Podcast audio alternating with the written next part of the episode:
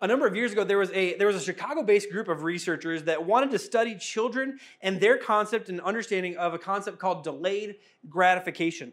And their big question was does a heightened sense of delayed gratification early in childhood help later in life? Like does it carry through? Are children with the ability to show self-control early better equipped with the same skills later in life. So they didn't just set these kids up one time with cameras and then say bye-bye. So what they would do they would, they would take these children and they would present them with, with something in front of them and they would say you know if you're willing to wait for this i'll come back with and, and give you another one later and then you'll have two. So they so they wouldn't just set these cameras up one time and say bye-bye. They tracked these kids who became teenagers and college students to see what their experience was. And sure enough the kids who displayed higher levels of self control became teenagers and became young adults with higher levels of self control and self awareness and higher ability to resist temptation and practice delayed gratification. Now, I read that study a few years ago, but I was reminded of it recently when I saw a bunch of parents on Facebook and YouTube posting videos where they would put something in front of their own child. They would do this in their own living room. They would put, you know, an Oreo in front of their children and say, you know, if you're if you're willing to wait, if you if, you, if you'll trust me, if you'll, you know, hold if you'll not eat this Oreo,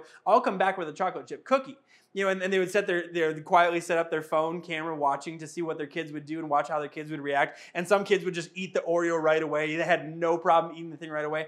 And some kids would sit there and their face would contort and and some kids were ending up in tears and that was always kind of funny and also sad but like you would see these kids struggle and struggle and struggle and, and to, to actually practice you know, delayed gratification. And, and, and, and, they would say, you know, parents would say, if you don't eat this, you'll get a cookie, you get an ice cream. You know, if you'll, if, if you'll buy, you know, wait on this one Skittle, I'll give you a whole bag of Skittles. And all that was happen, would happen. And it was, it was really good stuff. But as you watch these videos, there's, there's two dynamics that are at play that no one really ever talks about, but are important to, for us to understand. The, number one is there's always more to temptation than what we think in the moment to pay attention to the findings of this group from Chicago, the ice cream was never just ice cream. The cookie is never just a cookie. Waiting patiently or, uh, or giving in now becomes a habit that actually carries through for over the course of a lifetime. And the second dynamic that's at play is the kid's willingness to resist temptation hinged on their trust in the one who told them to wait. The kids' willingness to resist temptation hinged on their trust in the one who had told them to wait, or in the sake of the ones you know on uh, doing it at home, the, trust their trust in their parent. If they thought for a minute that mom or dad wouldn't keep their promise, there's no point in waiting. If they thought for a minute that mom got sidetracked and forgot about them in the other room, there's no point resisting temptation. If they thought for a moment that dad was just playing games with them, there's no point in fighting it. See, today, as we begin our series, The Resistance, talking about temptation, talking about fighting temptation, these, are, these same two observations are true for you and for me every time that we are tempted. See, here's the first one. In every temptation you face, there is more at stake than you think. In every temptation that you face, every time you're tempted, there's more at stake than you think. You think it's just a cookie, just ice cream, just a Skittle. You think all that's at stake is one test. All that's at stake is just one date. All that's at stake is full disclosure this time. All that's at stake is this corner that we're tempted to cut. We're quick to forget, honestly, we're quick to forget that this date and that date and the next date, we earn a reputation for how we date. We try to ignore that neglecting full disclosure now often causes us to have to lie in the future.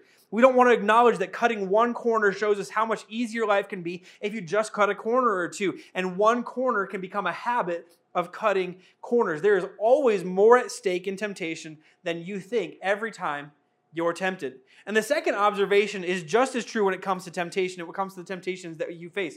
Every time you're tempted, the question is really can I trust my Heavenly Father? Every time you're tempted, the question that we ultimately face is Can I trust my Heavenly Father? Can I trust that he'll hold, he'll hold up His end of the promise? Can I trust that He hasn't forgotten about me? Can I trust that He's as good as He says He is and I want to believe He is? Or am I in this and I have to make this all work for myself? See, here's the thing. For the next few weeks, we're going to talk about the resistance, how we can grow our ability to resist temptation. And if every time you're tempted, you could find a way to just pause for a moment and remind yourself of those two truths, I'm telling you, your ability to resist temptation would grow. You would end up making much better decisions. You'd live with far fewer regrets. You wouldn't live with the guilt that so many of us have come to live with. And our relationship with God wouldn't take the hits that often come when we fail to resist temptation. See, here's what I know about you, even if we've never met. You have seen some people in life who have, who have believed in God longer than you have. And when they face temptation, or when they face situations that cause people to turn in wrong directions, for some reason or another, they don't waver. And you look at them and you look at their lives and you hear their stories and you think, see, they have this all figured out, probably always have. They were the kid who passed on a Skittle for 10 minutes and got the ice cream sundae, and I could never be like that. I always ate the Skittle and I still would. Like, like I still would. And what you can't see, and what you can't see, is that they didn't have that all figured out at your age or at your stage of life or at your stage in your faith journey either.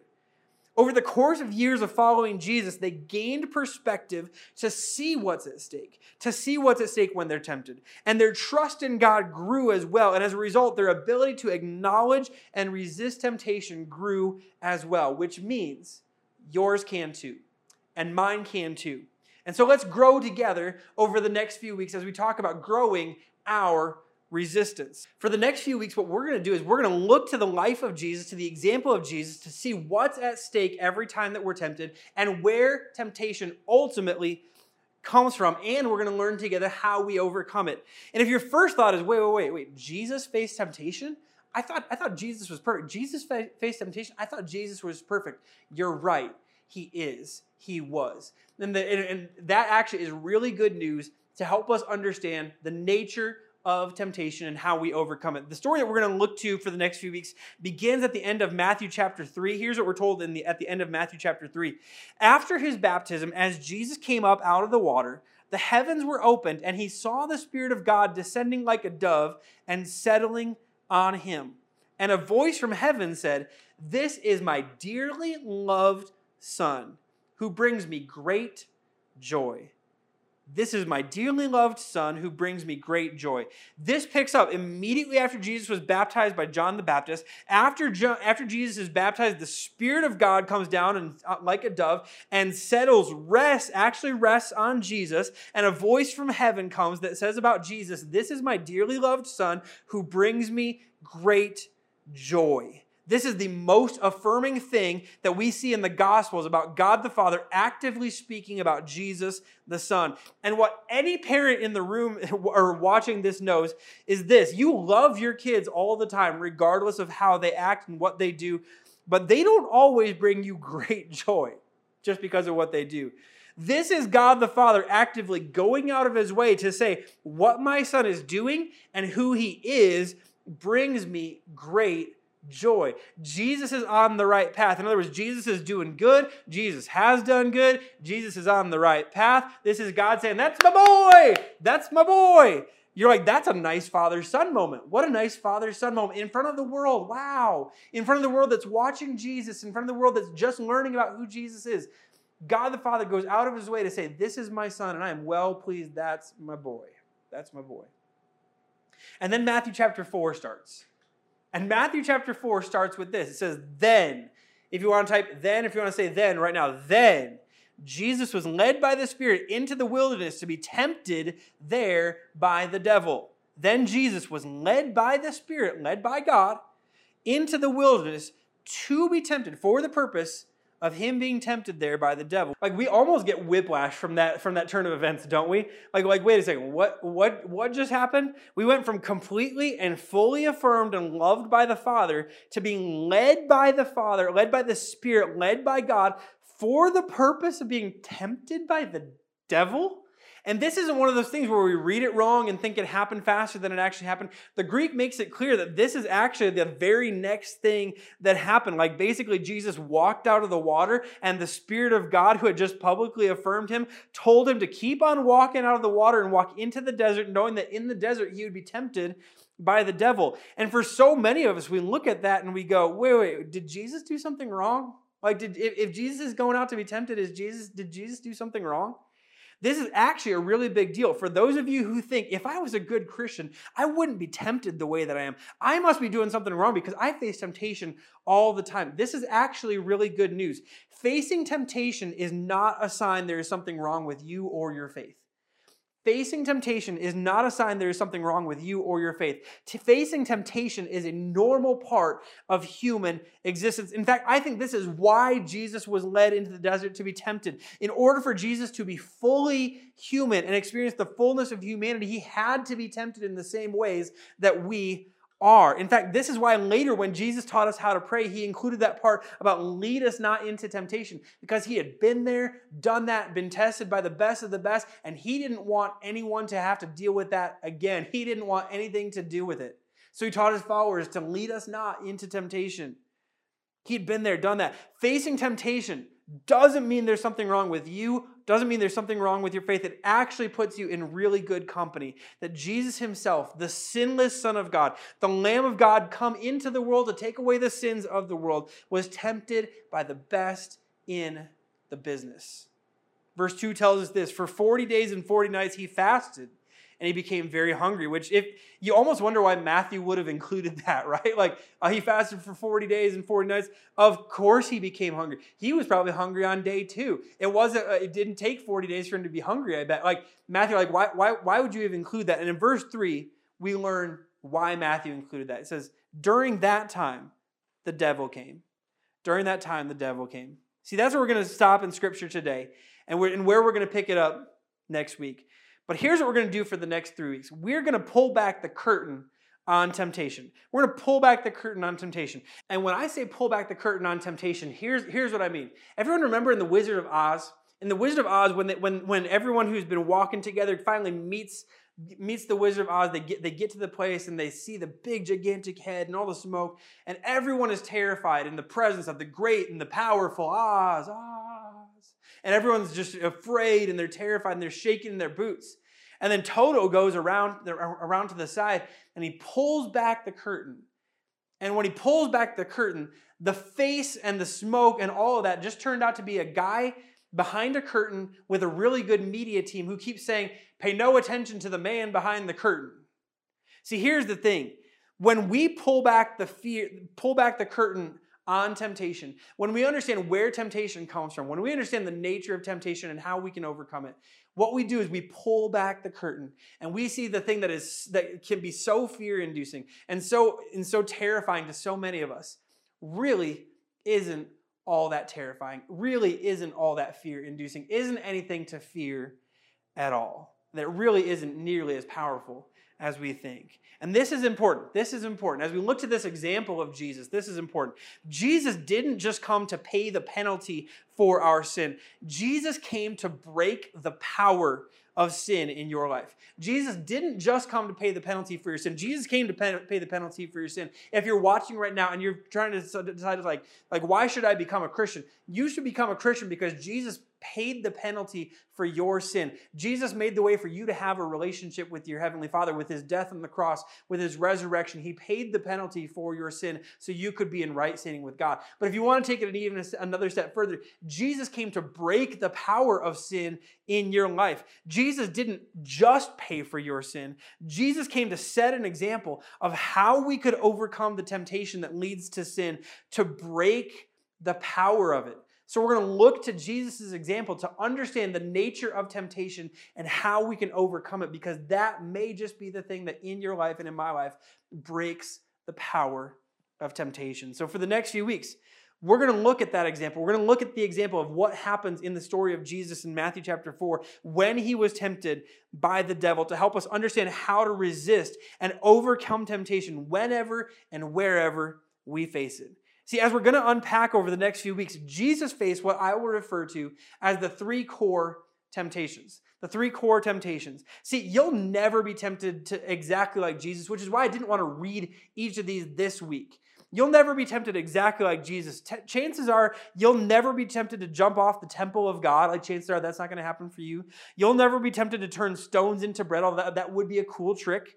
You'll never be tempted to physically bow down to the devil, hopefully. I mean, hopefully at least. Like, like chances are you're never going to face the exact temptations of Jesus. But within these temptations, there are underlying temptations, underlying sources of temptation of what's ultimately on the line every time we're tempted. Here they are.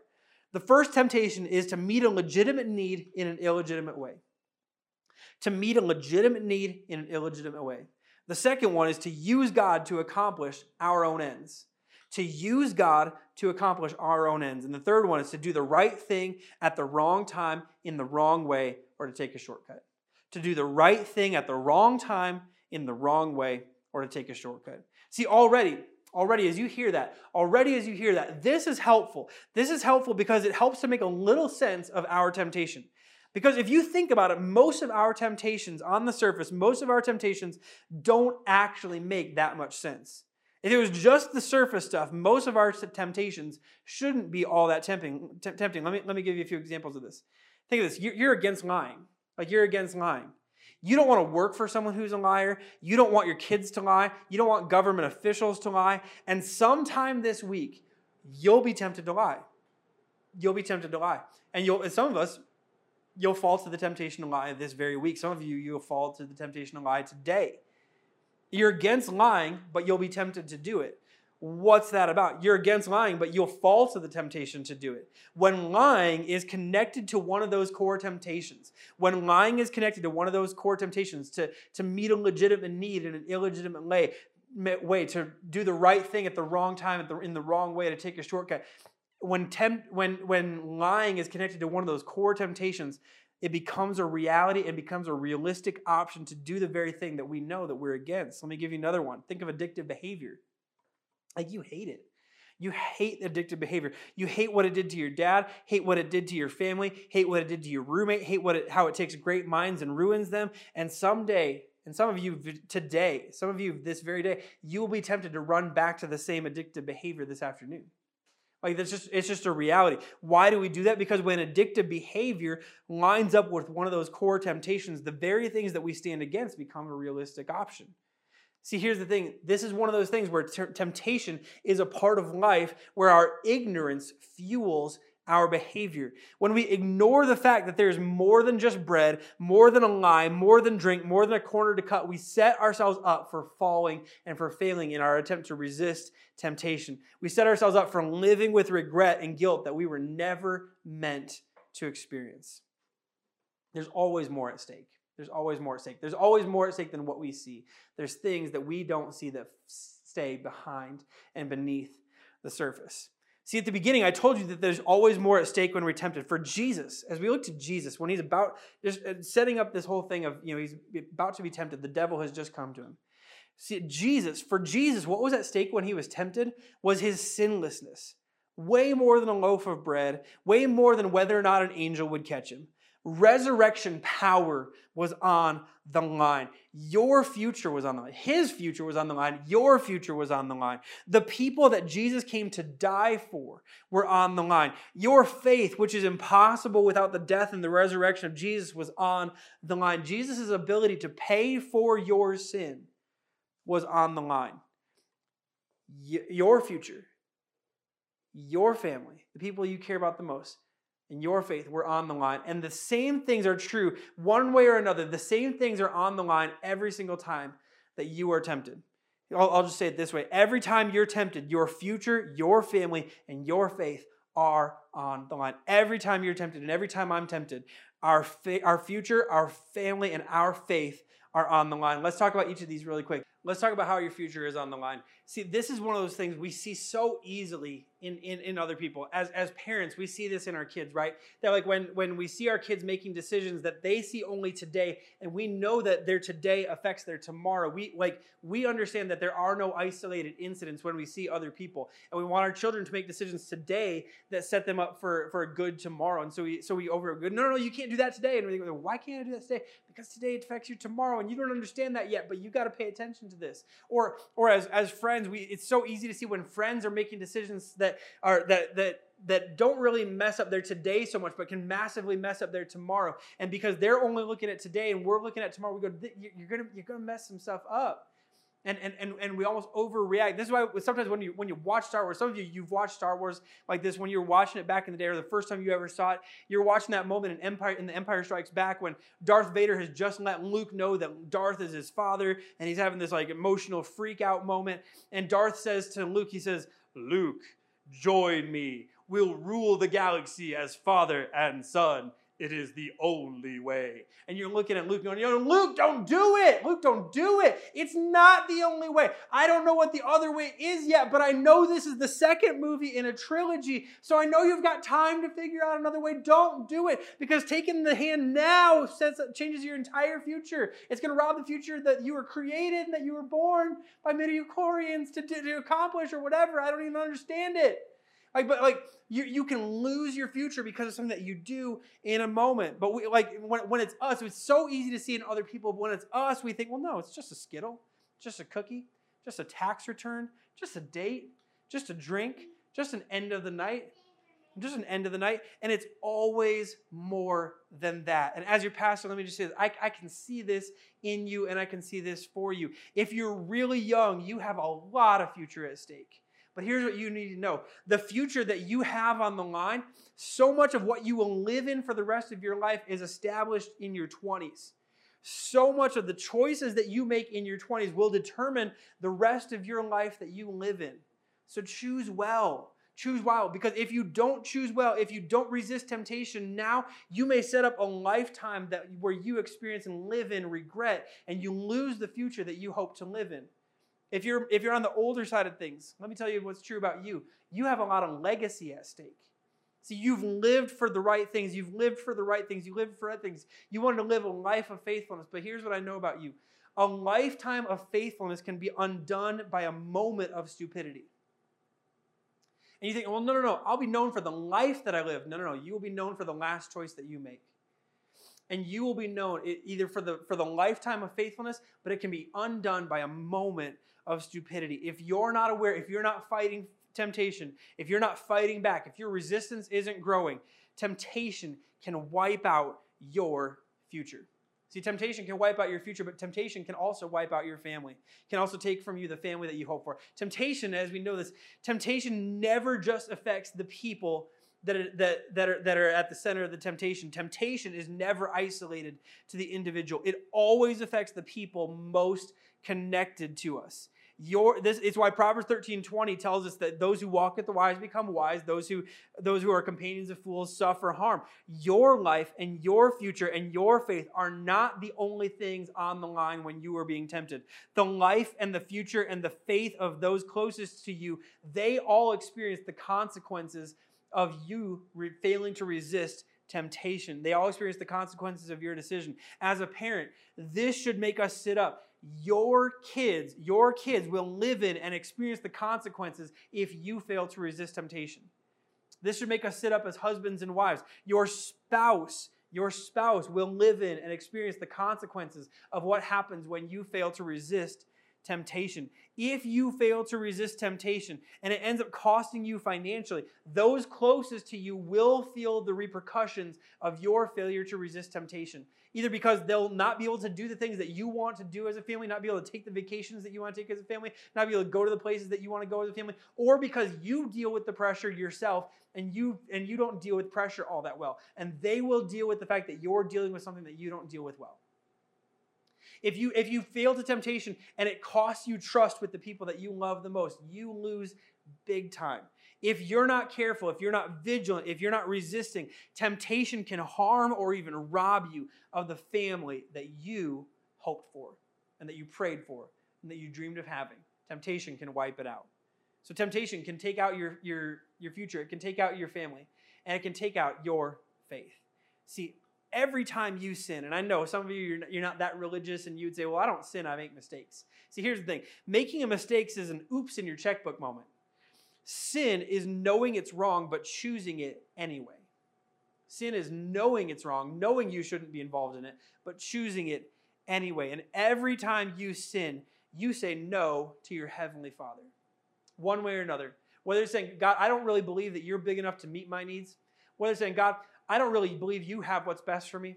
Whether it's saying, God, I, I believe you may have what's best for me, but I'm going to go about getting it in my own way. Every time you sin, you say no to your heavenly Father. And let me just speak to some of you. For some of you, as, as, as you maybe are coming back to faith, let me just say what's true about you. You didn't, you didn't question or think or doubt your way away from God. You behaved your way away from God. And then you came up with doubts, and then you came up with questions, and then you came up with theological wondering and all that kind of stuff. But at the end of the day, you didn't think and doubt and question your way away from God. You behaved your way away. And then you came up with a whole bunch of stuff to justify what you wanted to do in the first place. And if you're not paying attention, if you're not actively resisting temptation, temptation might even just wipe out your faith. So today, as we close out the beginning of this of this series, as we begin thinking about how we overcome temptation, I just want to teach you a phrase that helps us to be aware of what's at stake every time that we're tempted, but also helps us to face temptation and, and begin to overcome it. And here's the phrase that I want to encourage you to maybe type in the comments right now, maybe say it out loud with me right now. But here's the phrase, one time just me, and then we'll and then we'll say it together a couple times. Temptation, you will not steal my future, you will not steal my family, and you will not steal my faith. Now again, you can ch- you can type that with me. You can say it out loud in the room wherever you're watching this right now. But would you say this with me? Temptation, you will not steal my future, you will not steal my family, and you will not steal my faith. Now, let's turn it up a notch. Turn to the person who's next to you, maybe call someone, and I want you to right now tell them your deepest, deepest darkest secret and temptation. No, I'm just kidding. We're not, we're not going to do it. Please don't do that right now. Don't, don't do that right now. But to turn it up a notch for a second, I want you to think about your most recurring temptation, and one more time while you're thinking about that, let's say this together Temptation, you will not steal my future, you will not steal my family, and you will not steal my faith. Temptation, you will not steal my future, you will not steal my family, and you will not steal my faith. See, that's powerful. And that's just the beginning of how we're going to grow our resistance together. Let me pray for you. Today, for some of you, as, as we talk about temptation, you're reminded of the times that you've fallen. You're reminded of the times that you've failed. You're reminded of the, of, of the ways that you feel like you have maybe walked away from God. And right now, you might be a person saying, I, I've walked away from God. I don't know that right now I have a relationship with Him. And the good news for you is that what we said earlier is true that Jesus came to pay the price for all of the times that you have walked away from God. He came to pay the price, the penalty for your sin, for the ways that you fall to temptation. And when you do that, you fall away from God. He came to do that so that you could be right with your Heavenly Father. And the way back to relationship with your Heavenly Father, it begins by placing your trust in Jesus for the forgiveness of your sins, which was accomplished by His death the, uh, on the cross.